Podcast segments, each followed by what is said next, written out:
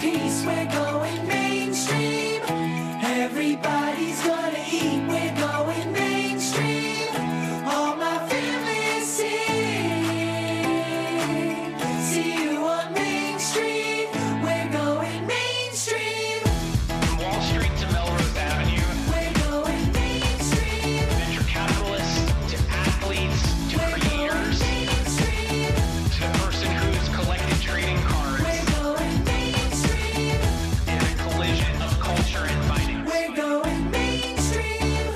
Dominic, welcome to the Alt Goes Mainstream podcast. Well, thank you for having me, Michael. It's a pleasure to be here. Oh, pleasure to have you. I think you bring such a fascinating perspective to the conversation on alts here, given your background in the pension world and, and asset allocation to a number of different types of strategies within the alts world. We'd love to dive into that, but before that, we'd love to just hear about your background, what you focused on, and then how you're thinking about the alt space. Yeah, sure. So right now, I'm the Chief Pension Investment Strategist for the C B R E Investment Management. What I do there is I basically work with pe- uh, pension plan clients on two things, optimizing their assets and optimizing their liability side.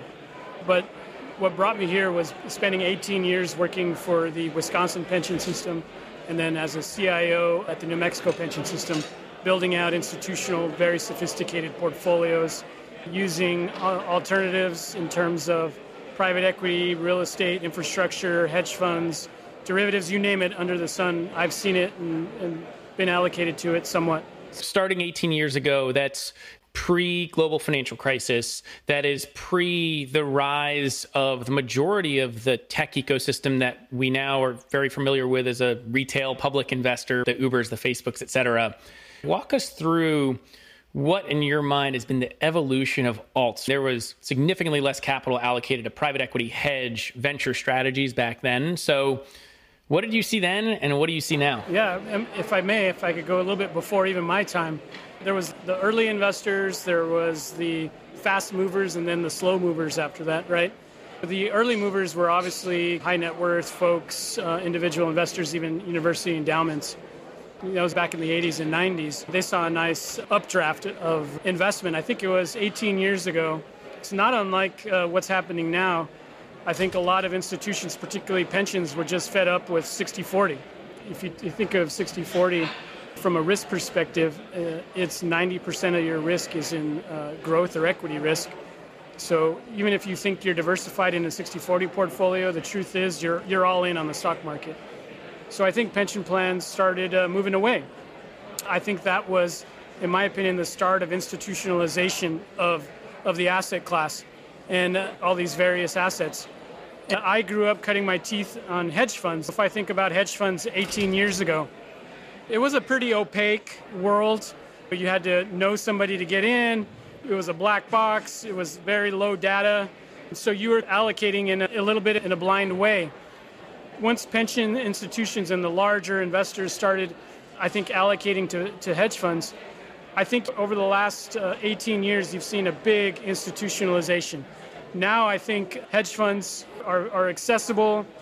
Allocators are very smart and understanding what they invest in, being able to separate out their exposures in terms of beta and alpha and risk factors. It's just been this huge information sharing, and the L P has gotten a lot smarter. But I don't think that's been true across all alternatives. Private equity is a good example. I think going forward, if I had to fast forward then eighteen years from now, what would the alternatives world look would look like? I think you would see that same progression that we saw in hedge funds, to private equity, to real estate, to you name it. I think the lines between public and private will get completely blurred. In fact, private assets are no different than public. It's just the frequency of when you account for them. So I think investors are going to get even smarter and smarter, and the analysis, the allocation uh, to private assets is going to be exactly the same as you do to publics. And alternatives will continue to evolve, because the whole point is that you want something other than a traditional stock or bond. So it, it'll always evolve. But I think the L P will get smarter and smarter and demand more information. How does that change the G P's mindset as they build a business? And I mean that in the context of when you were investing into private equity and hedge funds, back in the early to mid two thousands, there wasn't really the platformization of private equity or multi-strat platforms, the Blackstones, the Carlyles, the Apollos, et cetera, as there is now. Many of these firms are seeing the asset gathering opportunity. How do you think that has changed the alts landscape? And what does it mean for L Ps in terms of allocation decisions they'll make, how they may recalibrate how they allocate as this space continues to grow? Yeah, so I, again, I'm going to refer back to hedge fund land. I think you said a, a great word called asset gathering. You'll see, particularly in private equity, you'll see a big bifurcation going forward between those that truly add value and those that are asset gatherers. It's really about your analysis, your understanding, your decomposition of what you're getting as an investor in those asset classes or in those firms. If you go back to hedge fund land, eighteen years ago, there were some really big hedge funds that no longer exist. And why? Because it was revealed that they were more of an asset gatherer rather than a value creator. I, I suspect you'll see the same filtering in private equity. Interesting. How does that change the mindset of the G P as a business builder? Because they are business builders, and gathering lots of assets can lead to pretty significant revenue streams for them. And then now there's also other ways in which they can access liquidity, secondary funds, the Dials of the world, et cetera. Does this change the way G Ps will think about the world too? I think it will. If you think about the G P L P um, relationship, for much of the time, the G Ps had the bigger end of the stick. I think L Ps are going to start getting a bigger end of the stick just in the information, their understanding, but also liquid alternatives. I think you're going to see liquid alternatives start to flourish across the board. There's going to be a true competition where I think you'll see a better balance between G P and L P leverage in the marketplace.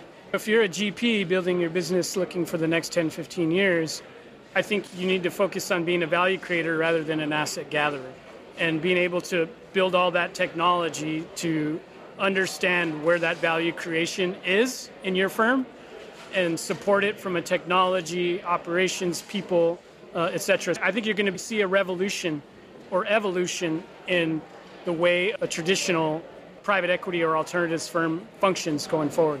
How do you think the retailization of alts, private equity hedge, with the likes of the iCapitals, the Moonfairs, the Allocates and V C of the world, trying to bring the access to private markets, down market to the retail high net worth investor, how do you think that changes how there's that G P L P dynamic as well? Do you think that G Ps start to focus on the retail channel more because they may not have as much stick, as you say, as the bigger institutional L Ps might? You know, that's a good thought. That may be true. I think the big reveal that's going to be happening over the next decade is the private assets, private equity, let's pick on private equity, who's been able to g- gather assets, have the big stick on their side because you're producing ten, fifteen, twenty percent total returns.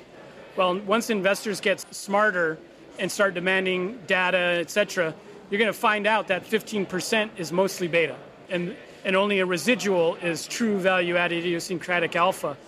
Once that happens, and once those replication strategies, and I think there's replication strategies already doing that, that's going to change the whole dynamic entirely.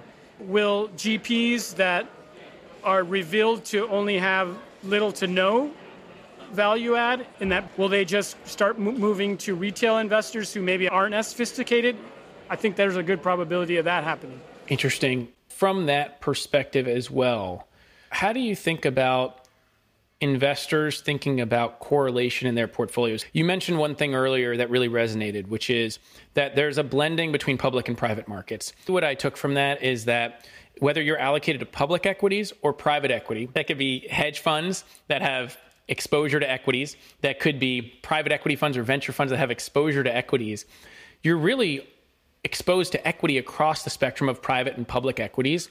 How does that change how people then think about diversification, managing risk in their portfolios, and then where do they look for those idiosyncratic allocations that could, could be uncorrelated and then also potentially generate return? It's a huge issue. To get back to my original comment, I think if you invest in, let's say, the public equity or private equity, the fundamental risks are, are no different. The only difference is there's a smoothing effect with your private assets in when you recognize that valuation.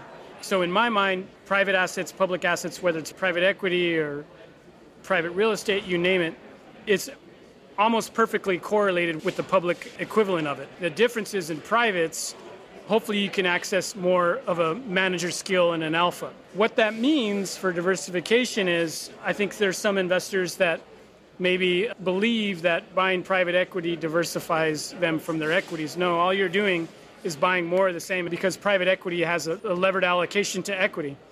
So you're not diversifying. Investors will have to reallocate how they've allocated to alternatives, and, and if, if their goal is true diversification.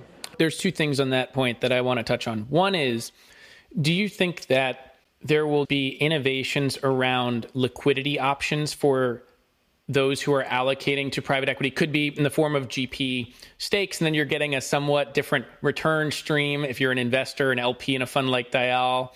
Or there's just liquidity options, and this could be the case in crypto. People may want to hold their N F Ts, their Bored Apes, but you lend against those assets. Now, can you value those assets? Different question, and I'm using a very extreme example, but the idea of liquidity as a product for the alt space that ends up enabling people to still be exposed to that equity, but then also lessens that exposure in another sense. Is that where this space is going in your mind? I, I think so. In my mind, I think the investor's opportunity cost is the public market equivalent. So let's again pick on private equity. If you're an investor, the Russell three thousand is your public market equivalent. I'm going to allocate away from that only in the event that I find a manager. It, why would I lock up for ten years on something that's going to give me the exact same exposure, only if that manager is going to give me an alpha, identifiable alpha, that's idiosyncratic over and above that public market equivalent. If you have that belief, you say, hey, look, I don't need to buy one hundred G Ps in private equity. I only need those that I have the most confidence in, or let's call it half a dozen to a dozen. And my core of my equity portfolio now doesn't need to be Russell three thousand and private equity. Now I'm really just in a manager selection mode of trying to find the most skilled manager who's going to produce an alpha. And I don't feel compelled that I'm in this consistent cycle of buying G Ps and doing this consistent cycle of allocating over and beyond your determined targets. When you have that as your starting point, I think you start saying, hey, these liquid alts, these replication strategies, those are attractive too. That's going to disrupt the traditional G P in, in private space. On that point, the argument that a private equity fund or hedge fund manager would make is that you can't replicate the returns that you'd get in private markets with a liquid alts strategy. Sure, there may be reasons to use liquid alts, and the access reasons, certain aspects of a portfolio construction may make sense. But the private equity side would say liquid alts are not going to replicate the true returns that you'd get in a more illiquid asset. So why try to put a square peg into a round hole and create a, a liquid product for an illiquid asset? What's your view on that? It's just not true. Let's say a private equity portfolio generated a ten percent return. When you do that, when you decipher or decompose that ten percent return stream analytically, eight, nine percent is going to be some factor, basically an equity plus some factor exposure, and hopefully there's an alpha left over. So yeah, I don't think a replication strategy strategy can replicate their alpha component, but it can replicate ninety plus percent of that return. Instead of paying two and twenty for a, a return stream that you can replicate ninety percent of, at a much cheaper cost, you're going to do the cost-benefit analysis of saying, okay, I'm only going to buy these managers that have an identifiable alpha that's five, six, seven, eight, nine percent, but I'm still going to keep my core to be these replication strategies or a P M E. So now what I'm doing is I'm I'm creating a private equity portfolio at at least half the cost. Now the alpha is coming to me, not to the manager. Do you feel like institutions have picked up on that for the most part? And if so, when does that also transport itself over to the retail investor? So by and large, I'd say no. I'd say maybe five percent of institutional investors would agree with what we're talking about here. And even less are actually doing this in their portfolio or thinking about it. But I, I'm going to go back to hedge fund investing. I don't know when it was, but there was a trigger where all of a sudden it was revealed who had alpha and who doesn't, or at least the mechanism to figure that out. I think it was by investors demanding more information, analytics and technology getting better. In private equity, we're maybe three, five years away from that happening. And then I think everything we're talking about here will be more mainstream, call it five years from now. Interesting. I want to end this podcast with a question that I always ask all the guests, which is, what is your most interesting or favorite alternative investment? Oh, that's a good question. Can I say it's a failed one? Sure. So as a C I O at a former pension plan, we tried to do a direct purchase of a very highly prized uh, asset um, that was going to benefit the pension system, both by killing two birds with one stone, getting a good return, and paying down some of the unfunded liability that we have. It failed for some political reasons, but I think it's a great strategy, one that I'm working on now, for pension systems to to uh, kill two birds with one stone, affect their asset side of their balance sheet, but more importantly, their liability of their uh, asset sheet. You're hitting on one really interesting theme, too. I know we only have a little bit of time, so I want to be mindful of that. But one point here that I think is really important, we've seen with pension plans start to trim down their G P relationships and also be more active in going direct, either co-invest or directs. How does this relate to that, and why is that so important for the evolution of alts? Yeah, so this is a little different. Going direct makes a ton of sense because basically you're capturing more of the gross return, so it's an economic grab. Mm-hmm. This is more of a transfer of an asset from the employer. So let's say the city of L A. The city of L A has a multi-billion dollar unfunded liability, but they have hard assets that they could transfer to the pension to pay that down. It's kind of a win-win. For the city, it's a win-win for the pension system. That's a transaction that I tried in the past and didn't work, but trying to work with other folks to get those types of transactions done. Are many pensions well-equipped to do that type of thing? I think a lot of pensions can effectuate it, but they need um, good managers to help them manage it and, and, and extract value going forward. So there's a new product to be created. Yes, there is. Well, I look forward to seeing that in the world. Thanks so much, Dominic. Really appreciate you coming on on the podcast. Take care. Thanks for listening to this episode of Alt Goes Mainstream. I hope you enjoyed it. You can find more episodes of the podcast at any of your favorite podcast sites, and you can read more about alts at my Substack, alt goes mainstream dot substack dot com, and follow me on Twitter at, at Michael Sidgmore and at GoesAlt. Thanks a lot, and have a great day. We're going